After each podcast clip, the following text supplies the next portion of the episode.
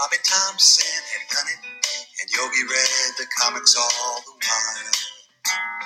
Rock and roll was being born, marijuana we would scorn. So down on the corner, the national pastime went on trial. Talking baseball, Kluszewski, Campanella, talking baseball.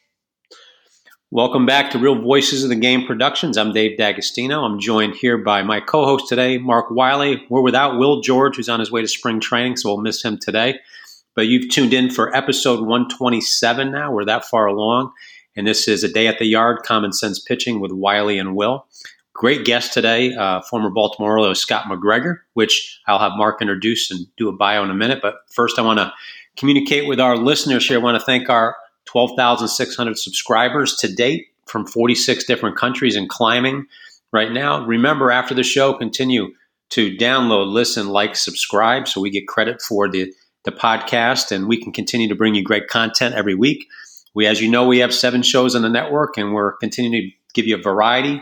We give you big leaguers, Hall of Famers. We give you people in and around baseball in all different capacities. So you can also contact us on social media Twitter, Facebook, Instagram.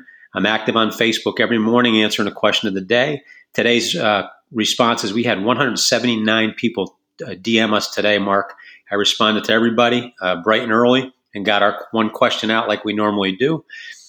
Remember that we are on Apple, Amazon, Spotify, or Stitcher, or wherever you get your podcast network. You can find us on those four. So, with that, uh, Mark, welcome back to your show, the star of our show today. We're without your your co-host Will George, but you'll hold down the fort very easily. You have to throw a complete game today. That's right yeah. up your alley and right up our guest alley too.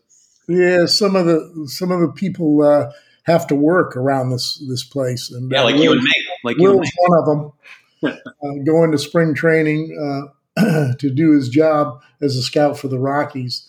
Um, I, I, will. I know he'll he'll miss not being on with Scotty because he's got a relationship with Scotty, uh, being another past Oriole oil player. Uh, Scott McGregor is one of the greatest pitchers in Oriole history. Um, I've been friends with him for years. Uh, got to coach him briefly. Um, a lot of different uh, contacts. We have a lot of mutual friends. Um, I've had a really good time with Scotty through our careers uh, on and off the field. Um, uh, Scotty, I'll, I'll, start off with your amateur career. Um, you know, people always want to know how does somebody get into professional baseball. With you, it was pretty easy. Um, you started out as a kid in 1969. You won the Babe, Babe Ruth Little League World Series and threw two shutouts in it. That I guess that gave an indication to all the scouts or people who watch baseball that there might be a future in it for you. 71 and 72, you were two-time MVP of CIF uh, AAA in Los Angeles County, which is a big deal. Um, I'm from Southern California, and uh, there are a lot of great players, uh, even in the Hall of Fame, that are from the Los Angeles area. And for you to be MVP of that those uh, those CIF section is really something. In '71, you won the city championship. In '72, you threw two back to back no hitters. Um, that's that probably kept, catapulted you to the number one pick with the Yankees, 14th pick overall. Uh, when you were in high school, you also you played with George Brett, a Hall of Famer that we all know, and uh, and you are in the Hall of Fame at Segundo High School. Uh, your major league career started in uh, with a trade, uh, an eight-player trade with the Orioles. You were with the Yankees in the minor leagues from '72 to '75. Um, when you got to the Orioles, you you made it to the big leagues in 1976 to 1988. Uh, 13 seasons, you won 138 games, 399 earned run average, 2,140 innings, 83 complete games in 309 starts. Throwing two, 2,140 innings, if anybody ever studies baseball, that's kind of the golden number uh, when you get to that level, you've really accomplished something. Along with that, I'd like to go over some of your accomplishments. Um, your career, you're one of the best fielding pitchers of your era. In 13 seasons, you only made nine errors. Uh, in your career, you had a 2.2 uh, walk per game ratio, um, which is incredible. Um, even in, in 78, 79, and 83, in those three seasons, you walked less than two guys a game, which is, again, incredible. In 1979, you, you led the American League in whip, uh, walks per nine at 1.2, uh, strikeout ratio 3.52. Um, you led the league in all those categories. In 1980, you were sixth of the Cy Young Award winner in, uh, in the uh, Cy Young Award uh, voting, and you were 20 and 8 record. 81 on the AL All Star team. Again in 83, you were sixth on the AL uh, C, Cy Young Award voting. Um, you threw, and this is impressive in today's world or any world, but back then, you threw in six seasons, you had over 200 innings per year. Uh, in uh, in 1978 to 86, uh, you were double figures in wins nine straight seasons. In 1980, you threw a 79 pitch game, complete game, one nothing shutout, beating Dave Stieb with Toronto. In 1979, you pitched in the ALCS and shut out the Angels on six hits. In 79 in the World Series, you had two starts. You were one and one with 17 innings pitched, only two walks with a 318 earned run average. Then we moved on to 83 when you were back in the ALCS. You lost a game against the White Sox two to one. Um, and then in 83 again in the World Series, you lost two to one again to the Phillies and then clinched the series with a five nothing shutout against the uh, Philadelphia Phillies in 1983.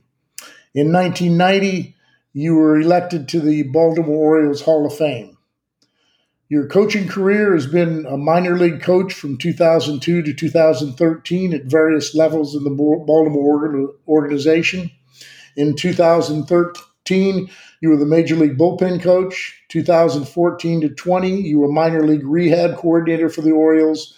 2020 to the present, 2000, I'm sorry, 2021 to the present, you are special instructor in spring training where you are right now. Uh, welcome to the show, Scotty.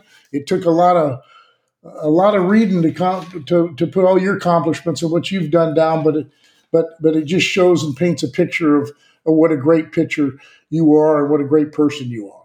Well, thank you, Mark. And uh, I was very, very fortunate. I had a great upbringing. You know, you mentioned it playing high school ball with George Brett, and we were we were just taught how to play the game way back, and uh, it was great. It's you know, the only unfortunate thing is, is you had to be my pitching coach when I sucked.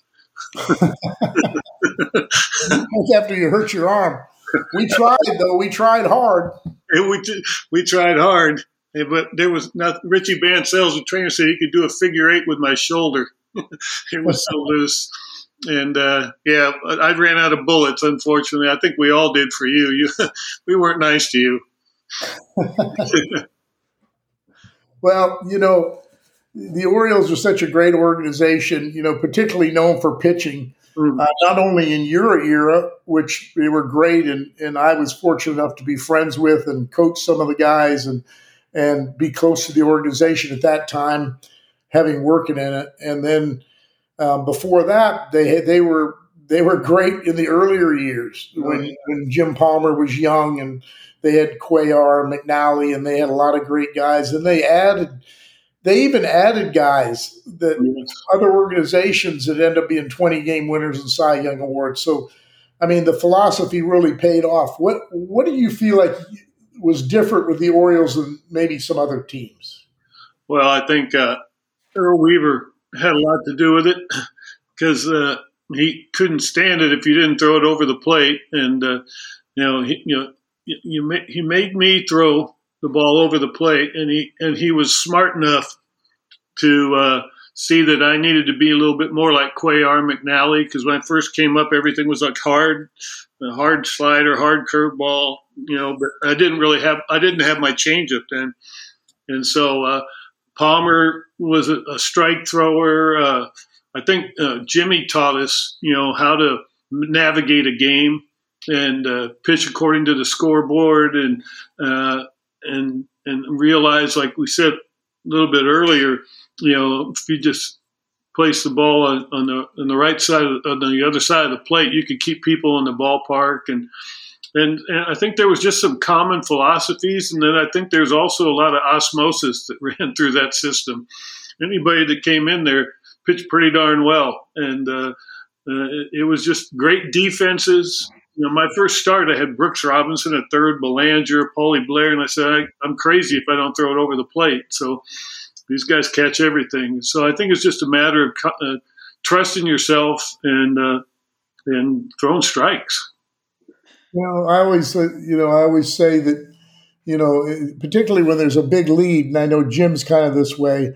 Um, you know, when you have a big lead, you, you pitch to win. You don't pitch to keep from losing. Yeah. And, you know, you see you see teams, you see pitchers over my career. I'm sure you have too, to where you get a big lead, and it's early in the game, and you get a big lead, and all of a sudden, uh, you're throwing more pitchers down the middle when you get behind in the count because you figure you got room to play with, rather than make them mishit the ball, throw, keep throwing strikes, but but keep that that limit that predictability.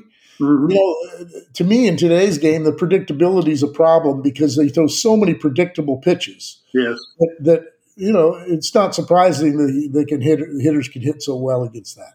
Yeah, yeah, it's. Uh, uh, I, I loved it. Obviously, when I got a big lead, it did give you a chance to to go right after him. You knew you could make some mistakes, or, or you know. But it, the key was Palmer used to preach it, and anybody that was any good, make them get three hits to go, score a run off you. You know, and and and once once again, the defenses were so good that they'd turn a double play, or they make a catch, or just get the get the out, and uh, yeah, you just uh, you got to put the pedal to the metal. The biggest thing is that shutout inning after you get runs. Right, right.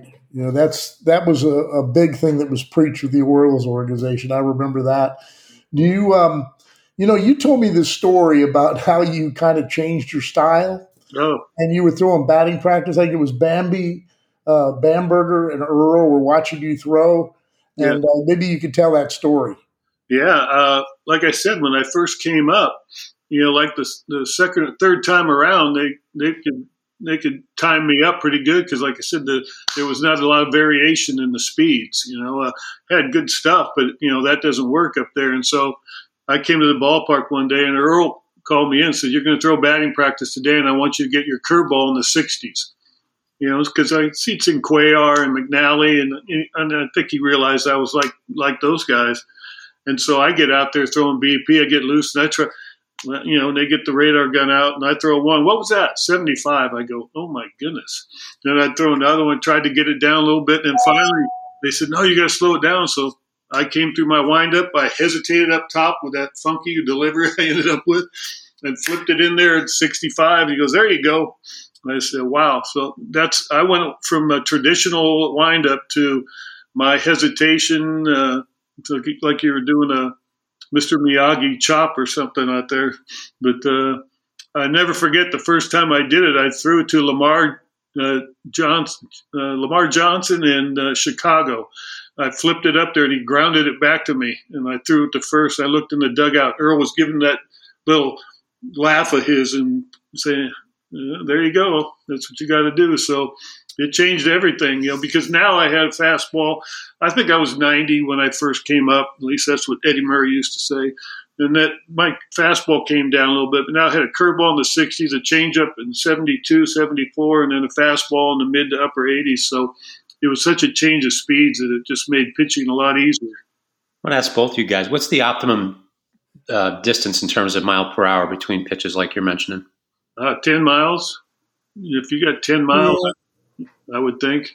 They, they, yeah, they, most people in today's world say, and and I always believe that if you had ten miles off on your changeup off your fastball, it was a proper speed. But you know, really, um, if you go with that philosophy, sometimes guys that throw a harder changeup, mm-hmm. uh, they never really develop it. They keep trying to push the ball. They try to get that that that golden level of 10 miles an hour off your speed and and it takes away from it. I had I've had guys that threw 93 and they threw 87 mile an hour change ups yeah. and nobody could hit them.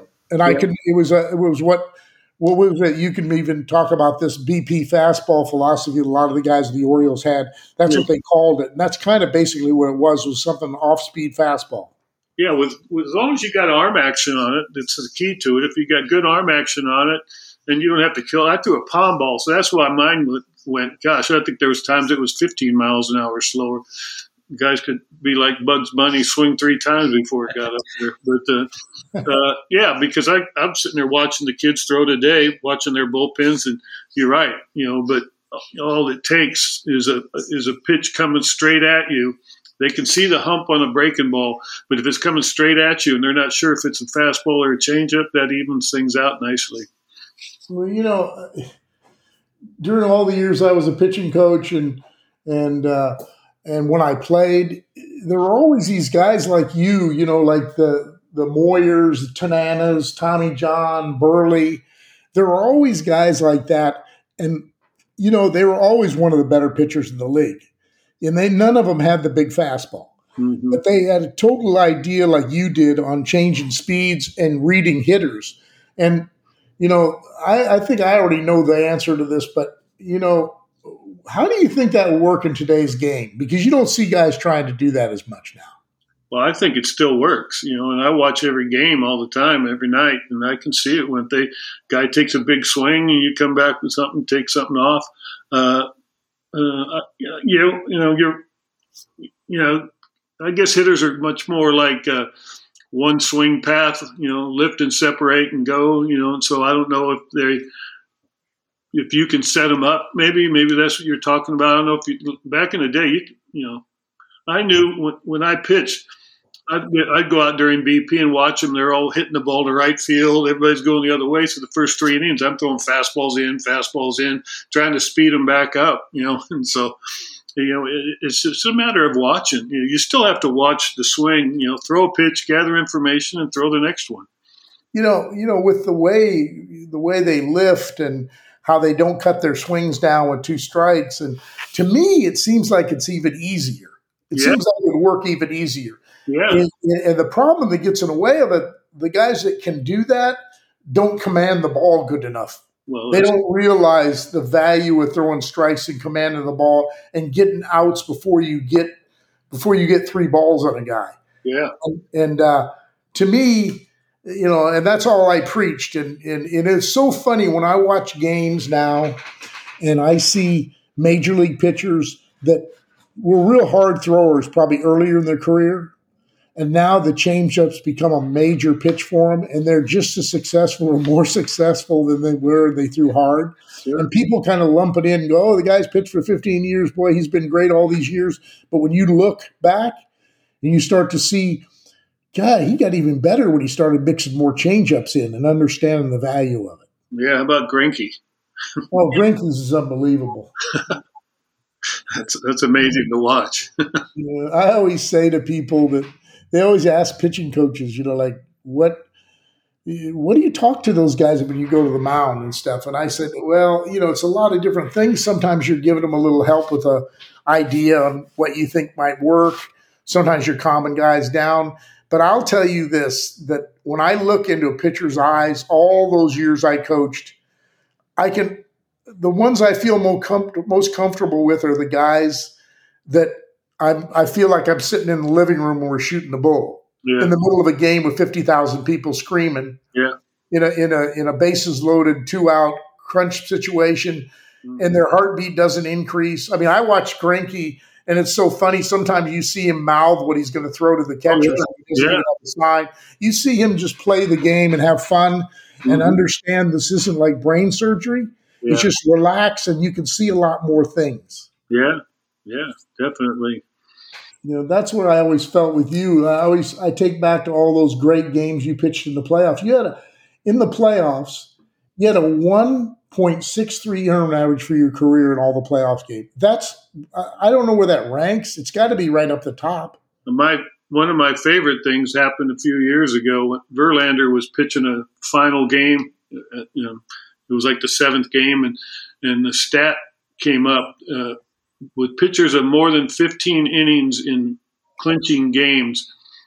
it was Verlander, me, and Sandy Koufax. I was above Sandy Koufax. That's, That's what we're talking about. That's what we're talking about.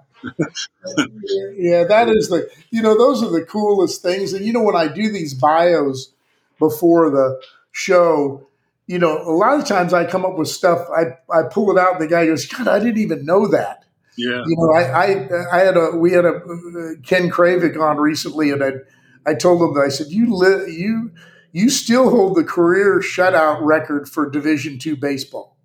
Wow. I said that's like forty years later. Yeah, you know, right.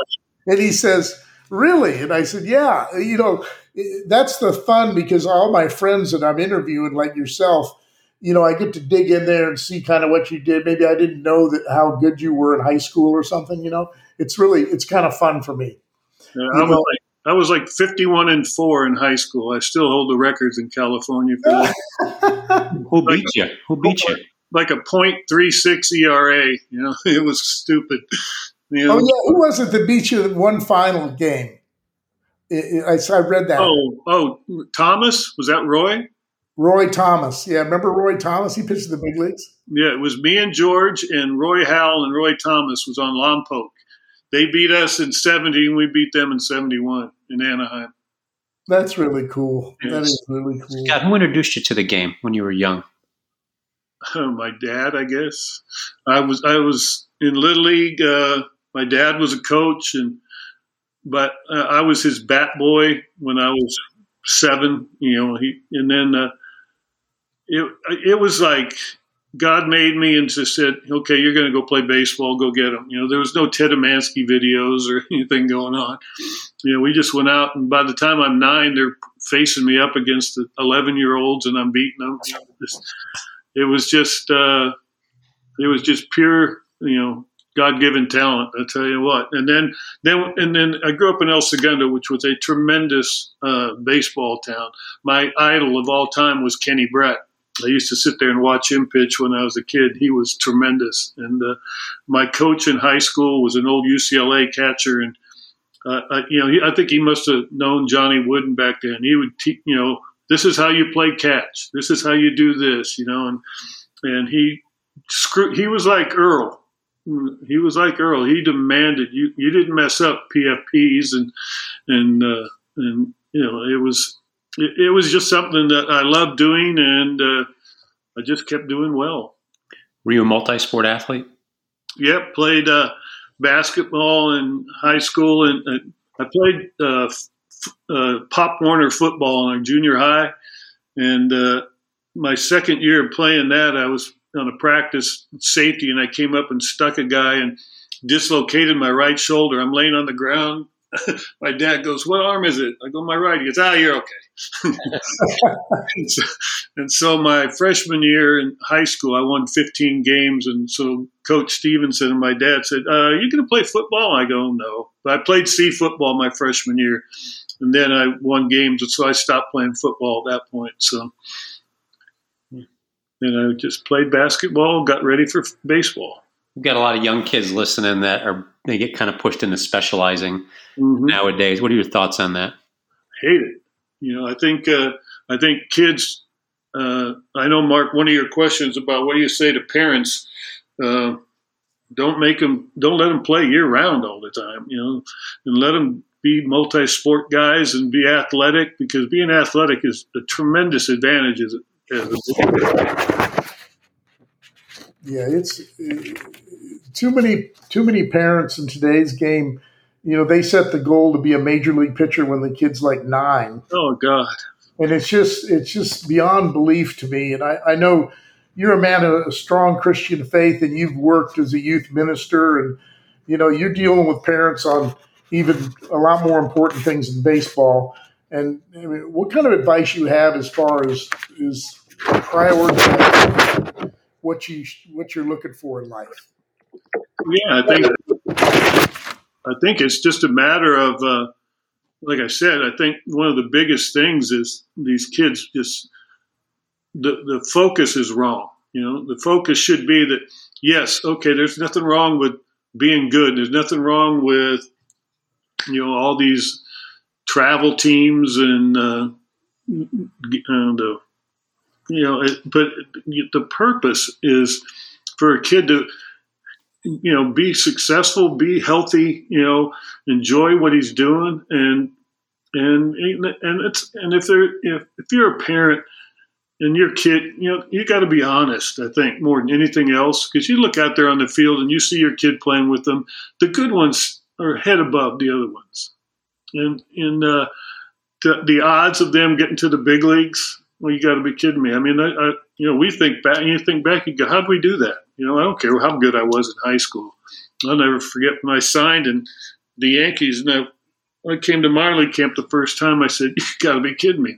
Hundreds of guys running around here. I got no chance." You know, but uh, I just think that they get parents need to be careful. They don't uh, overdo it and, and, tap these kids out.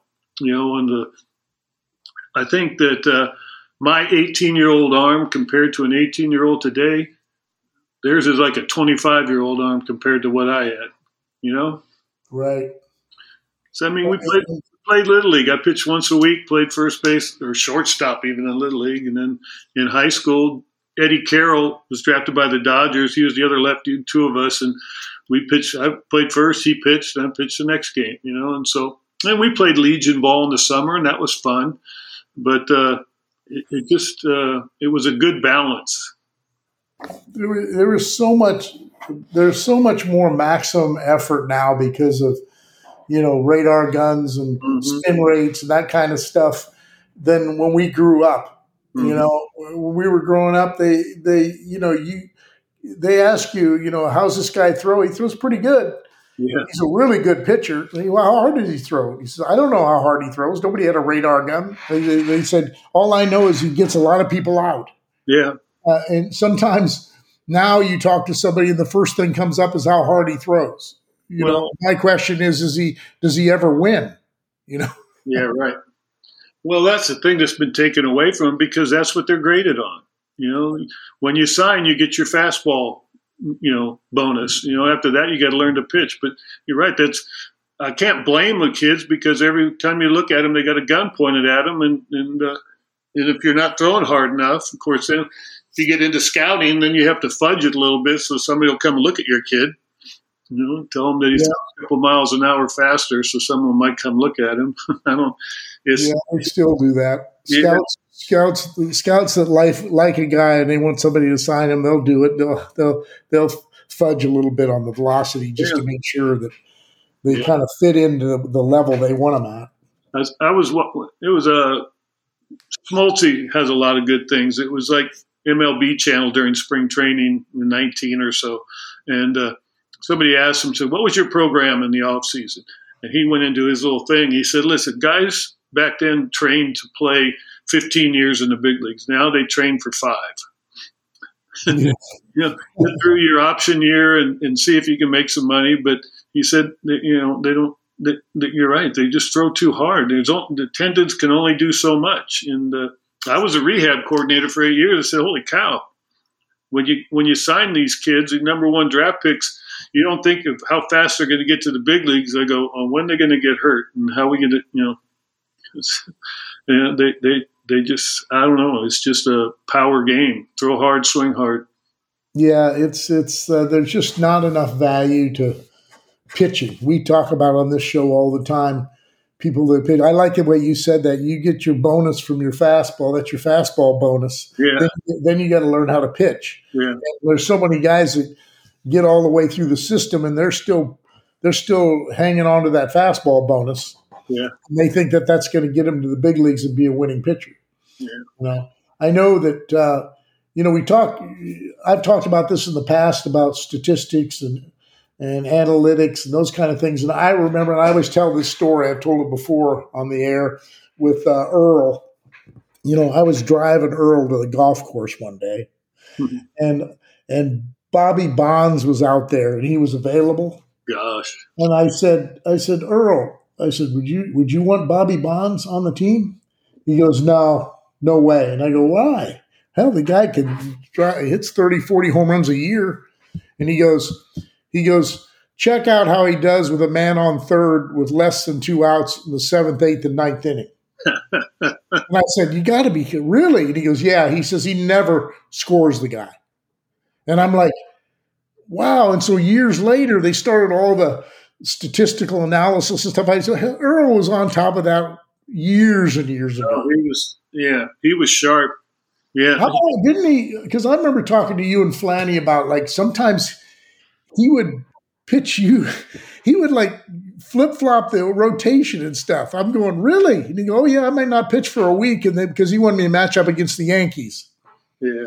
Well, a lot of times it was Palmer's thing. You know, I'd be next to him in the rotation and there'd be an off day come up. And next thing I know, you know, and I saw it. And Earl would say, "Hey, come here," and I go, "Okay, yeah, fine, I'm fine. Give it to your son." he said, "My stuff doesn't matter. I can I can throw on ten days, five doesn't matter. We're good." he just, okay, go ahead. So yeah, no, it's uh, yeah. It, who you know you played with and you were around so many great pitchers and you spent your whole career in the Orioles uniform. Um, who were some of the guys? And I know I know a lot of them, and you've got some good stories, I'm sure, with you know Palmer and and Boddicker and Flanny and all those guys. Uh, you know, have you got anything you want to like share with us about like how they they helped you as a mentor or whatever? Because I remember one thing I observed all the time when I was with the Orioles was how you guys were like a unit. You yeah. watch each other warm up, you know, throw your sides. You'd you'd be talking on the bench and and you'd see a guy do something and one of you would notice it and say, Hey, did you see that? See what he's doing? Yeah. And it was unbelievable. You guys just coached each other. Yeah. Well, I, I just was telling uh, Hyde that this just today. I was talking to him. We were talking in the bullpen and he was talking to Gibson, one of the new kids they got starter, and they were talking about some of that stuff. And I happened to hear, and I backed up. I said, I used to ask my kids when I was coaching in the minor leagues, the starters, I'd get them together and I go, How many games are you going to start this year? We got 142. How many games are you going to start? Oh, they'd throw out 28, 29, whatever. I go, No. They go, What? I go, There's 142 games. You pitch every pitch of every game. You pitch them with each other. You're determined every night that we're going to win this game, and I'm going to help you, and I'm going to, and I, I, that's the way we were, Mark. I mean, I, I would be on the mound. If I would throw a fastball and the guy took a big swing, and you're not quite sure if he was on, I'd look in. They'd say, say "No, back, go, go." No, yeah, you better throw a changeup. If I didn't know what I a pitch, if I was stuck, I'd look in. They'd give me a sign, a location. I mean, that's the way it worked the whole time. I mean, we were determined every night to win that game, and we were going to help each other do it one way or the other. And uh, that was incredible. It really was. Well, you know, I, I, mean, that's what I used to preach with all our Rockies pitchers that, you know, you don't take time off during a game. You're watching yeah. to get information and you're yeah. talking with other pitchers while you're there. I said, you know, as a pitching coach for 17 years in the big leagues, I pitched every pitch of every game for 17 years, including playoffs, World Series. Oh, yeah. You know, and if we had a one of those 17 inning games, yeah. I was freaking exhausted at yeah. the end of that game. And what I uh, until when I liked it when I was when I was watching one of our games because I knew the game plan, I knew how we were going to play, I knew the adjustments we were making during the game was when I could sit there and I could understand why every pitch was thrown. Now I knew they weren't going to all land in the right spots. Sure. But is I was totally comfortable with the games when I could watch and I'd see the choices with the catcher and pitchers were the right ones. You know, yeah. I go, hey, they, that was a good pitch. They did they they got it up, but that was really the pitch to throw. Mm-hmm. And I'd look at videos afterwards and I'd see yeah, he was trying to go in. He got it away. The guy drove it to right center, but he he had the right pitch chosen, you know. And I felt good about it. And guys would beat themselves up, and I would show the pitchers and catchers, "Hey, don't be. You guys called the right pitch. It's it's a human error." Yeah. I said, when I get mad is when we've gone over a guy and we're going to do a certain thing, and you go totally backwards. Yeah. you have no reason for it, and that's what bothers me in today's game is they don't know how to call their own game because they never did in high school, college, yeah. minor leagues. Everybody's calling the pitches. It's hard to be invested in a pitch when you're not calling it yourself. Sure. Well, you know, it's hard. You know, I, am down there with them. You know, when, and right in the midst of all this, and the Orioles with Elias came over from Houston, so we are all in with analytics here. But uh, I just know that you know I talk to them sometimes. I say, "What'd you do?" I said, "Well, in the minor leagues, we had no coach. We had a manager and a trainer, so Herm Schneider wasn't going to teach me how to throw. You know, but I, in all my career, I mean, when you came there, we were. I was. You had me throw long toss for the first time just to try and do something with this arm. But in the in, in the minor leagues, we just they they gave you a ball and said, "Go get them, kid." You know, you, you figure it out. We talked with each other and and you had to figure it out. Now that there's so much information overload to them, but it's the way the world is now. So, but I, they said, "What was your plan?" I said, "Well, when I came to the ballpark, Ray Miller would put a ball in each of my shoes and the chart from my last game, and that was my video. Mark, I could look at that and I could see everything that happened in that game. I got to adjust there. No, he's still the same. Oh, I got to do this. I got to do that." And that was my game plan, and I'd go out with that, and then you would adjust off that. But I, I never had anybody call a game for me my whole life, and I never had anybody all through my pro career work on my fastball or grip or talk to me about how, how I held a curveball.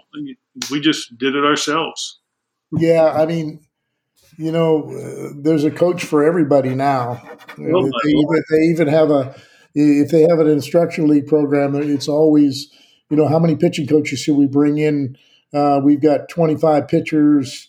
You know, we need to have a pitching coach for every three or whatever. You know, like uh, you're right. We never, we didn't have pitching coaches. I mean, there was mistakes made, no doubt, no oh, doubt that some of our teammates hurt their arms because there wasn't a, a, a good enough uh, look of of people that knew what they were doing watching them. Mm-hmm. But but you know, there's also some good elements to it. Yeah. Oh yeah. Now you learn to think for yourself. I remember one year uh, we signed uh, Ryan Hubele and Brandon Fahey out of Texas. This must have been like 2002, and I was in Aberdeen, and uh, they just won the national championship. So Hubele was the catcher, and he got to Aberdeen in his first game. He sat down next to me right before going out. He goes, "Hey Mac, what's your signs?" I said, "What?" He goes, "What's your signs?" And I looked at him. I go, I'm a Capricorn. What are you? he goes, what do you mean? I go, I ain't calling nothing. You should have seen his look. He said, I said, he go, you kidding me? I go, it's on you, pal. I said, oh, it's, it's, unbelievable. It's unbelievable. I, but I said, I go, hey, it's on you, but I'm with you. If you need anything, look over. But don't be looking over here all the time because there's times I'm going to turn my head and say, no, figure it out. And we'll talk about it in between. It's the only way you're going to learn.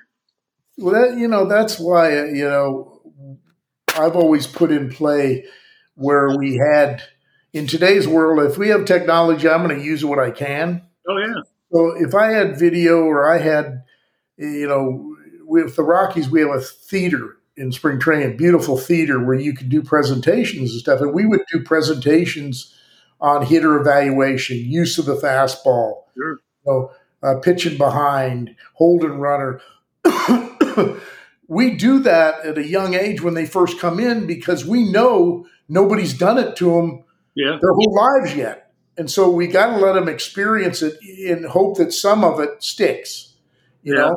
And uh, I can tell you over the years, you know, of teaching guys and working with guys, I've had guys from that I had with the Indians in like 1995 that came up to me in in like 2005 pitching for another club and said, "Mark, remember when you used to tell me this?" And I go, "Yeah."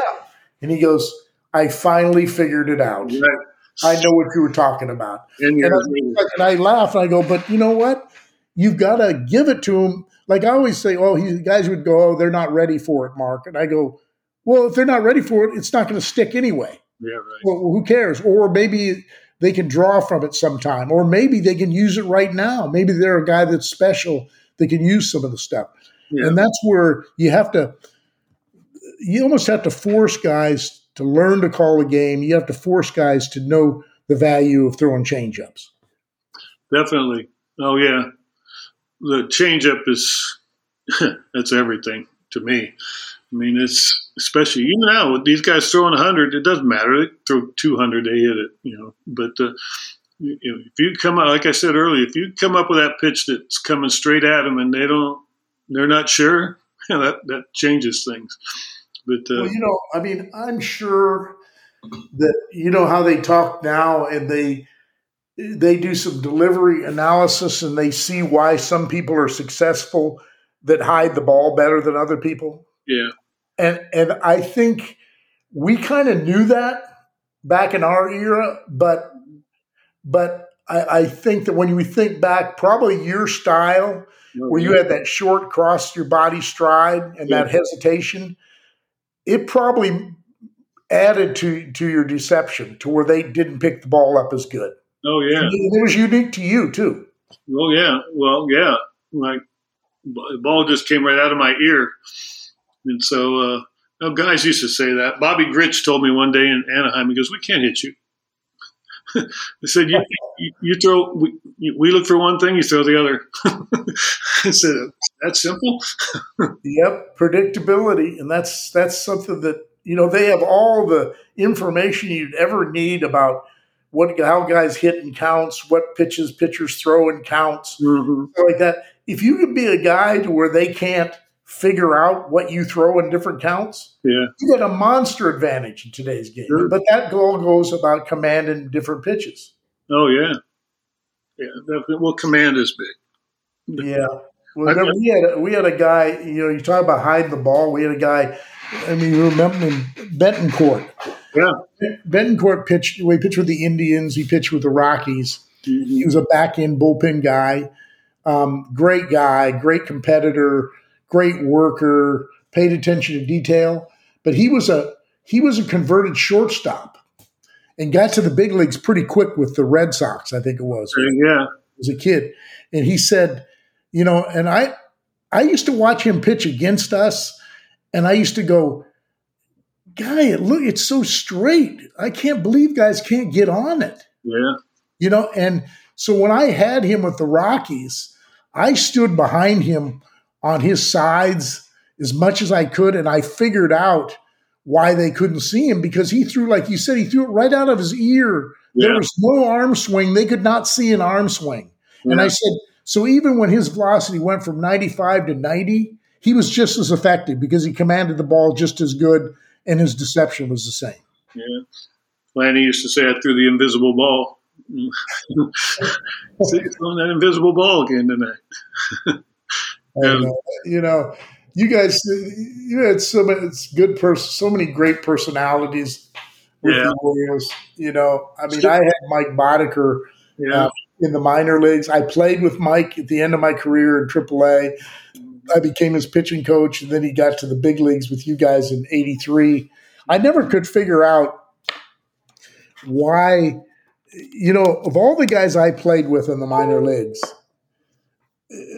Bob. One year I was there. I I I will I swear he never threw a bad game in the entire year. oh, he was good. I never, he pitched like seven, nine innings every time out and never had a bad game, never got hammered.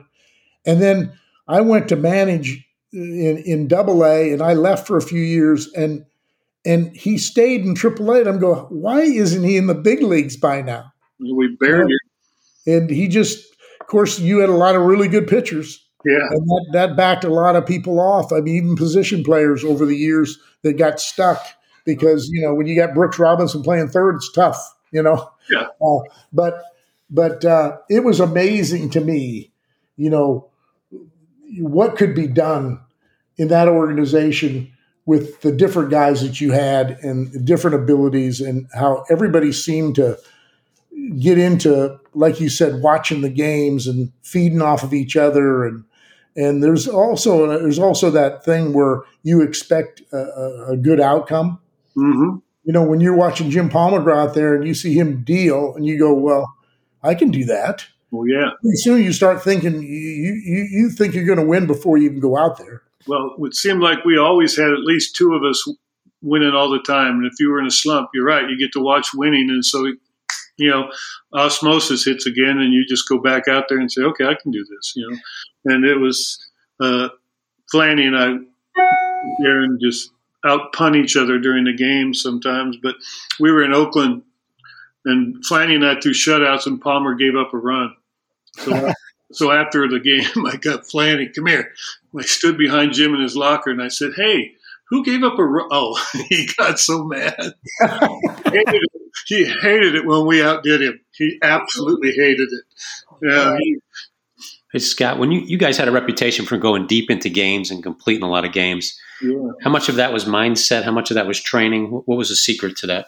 it was training. It was just what we did. You know, you, you, we didn't lift weights and uh, we didn't uh, overthrow, and we, we could pitch all day long. You know, and uh, as long as we were getting getting people out and keeping the ball down the zone, Earl wouldn't get somebody up. And uh, threw, you know, 200 innings a year in the minor leagues, complete games. You know, in high school we played Legion ball, so we pitched nine innings every time out, and uh, so it was just what you did. There was no pitch counts. You know, I know they, you know, I'm sure they had it because we had our chart there. I'm sure they had, but it was effectiveness. As long as you were effective, you just kept pitching. No, you knew when Earl Weaver came out to the mound, it was basically flipping the ball and you were out. Yeah, uh, There- There was one time though he came out against Cleveland early in the game. I think Andre was it Thornton was hitting. yeah, you heard, you've heard my story. Yeah, I want to hear you tell that. That was the only time where people say, "How was Earl?" I go, "He only yelled at me once." Every time we'd go back into Cleveland with that monstrous stadium with about five people there, we never played. We played down to that level, and he was furious about it. And so I went out and walked the first two guys, and then Andre hit a three-run homer. He came out and unloaded on me uh, all his verbiage, and so. And so I shut him out the rest of the way, and we won five to three. And afterwards, he walked by. He goes, "See, see, oh, don't, don't walk those guys." but no, he. Uh, I had no problem with him because I always pitched good for him, so he left me alone. And I, I don't want to steal the. I, I want Mark to be able to finish up with the last questions, but we're supposed to have Rod Carew on next week, Oh boy. and you and I we talked a little bit before the show. I want to be able to tell him. Scott McGregor told me he knows how to get you out. Tell us how you got Rod Carew out. you know, the thing is, just tell him that what made me upset is he he, he gave get, he blamed Dempsey. I said, no, it wasn't Dempsey. That was me. I figured that out. You know, but uh, yeah, he didn't like my slow curveball, but I could throw him five of them, six in a row and think I had him set up for a fastball, and I'd duck when he hit it straight over my head. He was amazing. Yeah. Mark was saying it before that his hand-eye coordination was impeccable. It was unbelievable, and uh, he was something else. Rodney just. Uh, I'll never forget one at bat off of Flanny, and Flanny was always dropping down, throwing stuff, and fouling things off. It got 3 2. Flanny dropped down, and Rodney just turned around, bunted it perfect, you know, out in front of the mound, a little backspin and stopped dead, ran to first base. Flanny just looked at him, tipped his hat, and says, "Go ahead." You know, that was, you know, that was Rodney. He was, uh, he was amazing. But yeah, just tell him I, I had fun pitching against him, and glad I helped him get all those hits. Go ahead, Mark. I didn't mean to steal that one. Yeah, his his hand eye was ridiculous, and I was lucky enough for a short time to play with Rod, and uh, I've also seen him as a coach. He, he's unbelievable. I. I, I always tell guys that you know one time I was pitching against Rod the inter squad game in spring training, and you know I had a changeup, and changeup was one of my better pitches, and and uh, I set him up for a changeup like two one, and I I threw my best changeup, and he took it. yeah. And he yelled at me and he goes, Boy, that was a good pitch, Mark. And I'm like, Why didn't you swing at it then? That's I want you to make an out. I don't want you to tell me it's a good pitch. you know, he could just see stuff, man. He was unbelievable. Yeah, it's you know, tw- 2010 vision probably. Some of those. Yeah, I'm sure. I'm sure he did. Well, it's been great. Um, you, you- the is there any is there any um, anybody you want to give some kudos to as far as helping you through your career as a, a coach or a fellow player that maybe had a little bigger impact than other people did? Yeah. Uh, my high school coach, but John's passed away by now. He was tremendous back then. He really had Georgie and I reading psycho-cybernetics and things like that back then. But he would take us out to uh, Dodgers if they had a clinic or something going on in the off season, he'd take us out, sit me in front of the pitchers, George in front of the hitters. And one year, uh, Paul Doyle had the best left-handed pickoff move back then. So he was speaking at Long Beach. And he took me out there to sit in front of him and listen to that. And so John was incredible. He he did great. Uh, you know, and Earl was amazing. He was a disciple of John Scalinas with the Yeah. cybernetics. Yeah, he was he was really good. He really poured into us. And then uh, when I was with the Yankees out of high school, Stottlemyre and Catfish were, were incredible. We've lost them both, unfortunately, but they were such great mentors. They were. I was throwing a bullpen once as, as a kid, then back in Fort Lauderdale. Those two were standing there watching, and I was throwing, doing something, and they said, "Hey, why don't you try this?" And then why don't you try that? And I turned to him and goes, "Well, what are you guys trying to help me for? I'm trying to take your jobs." They just laughed. They go, "Yeah, okay." but they were good. And then obviously when I got here, Jimmy was amazing. Palmer, I mean, Ray Miller was a great pitching coach, but Jim Palmer just won 20 games, like seven out of the last eight years with three Cy Young awards. Who was the pitching coach? Yeah, yeah, he was. What a great example. oh my gosh. I mean, he took Flanny and me and Dennis Martinez and just taught, you know, taught us how to pitch a game and watch the hitters. And I know we talk about videos and stuff, but Mark, we saw that pitch, you know, when we charted, we always charted, you know, the, the ball that was hit, we'd put, you know, one uh, U, E, uh, UI up and in, one middle, one low and away, one just low, one, and we'd put, we'd try and put everything breaking ball, middle, you know, thigh high. So Right. he's a good breaking ball hitter. No, he's not. He's a thigh high breaking ball hitter, but not the good ones.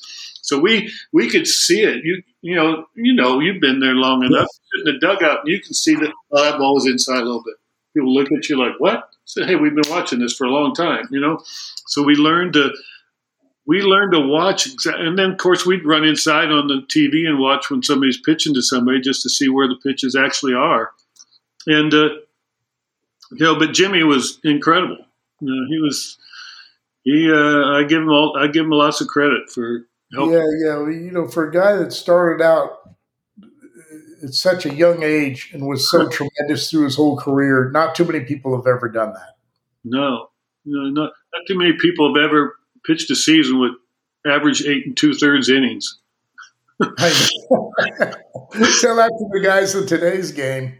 Oh, I do, and they just they fall over. You know. So Well, I that? told you, I, I had uh, when I was the pitching coach for the Marlins, I had uh, Jim Kaat Mhm. talk to the pitchers, and uh, and I had, you know, a, of course, they didn't know who Jim Kaat was, No. you know, which always pissed me off.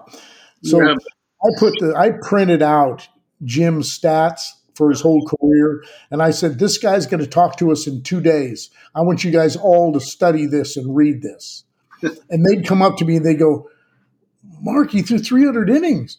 He, he threw 25 complete games. He won 20 games five times. Everything's going on." They were like, "I go, yeah, and you don't know who he is? Are you kidding me?"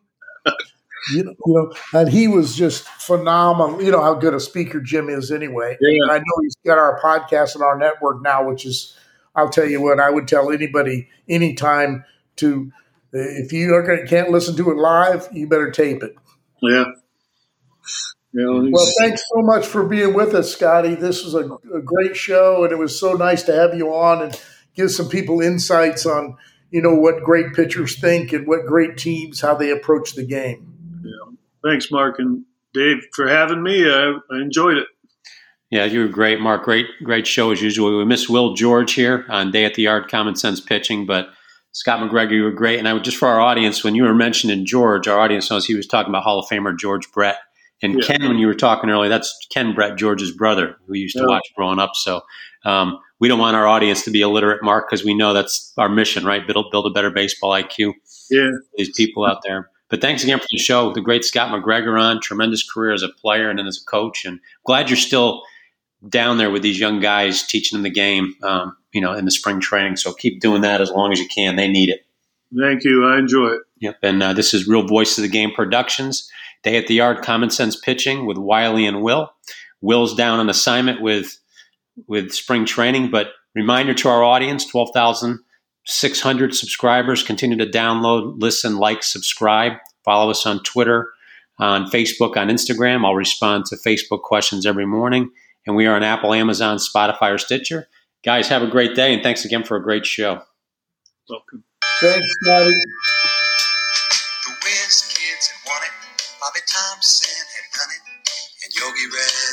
All the while. Rock and roll was being born. Marijuana we would scorn. So down on the corner, the national pastime went on trial. Talking baseball. Kluszewski camp.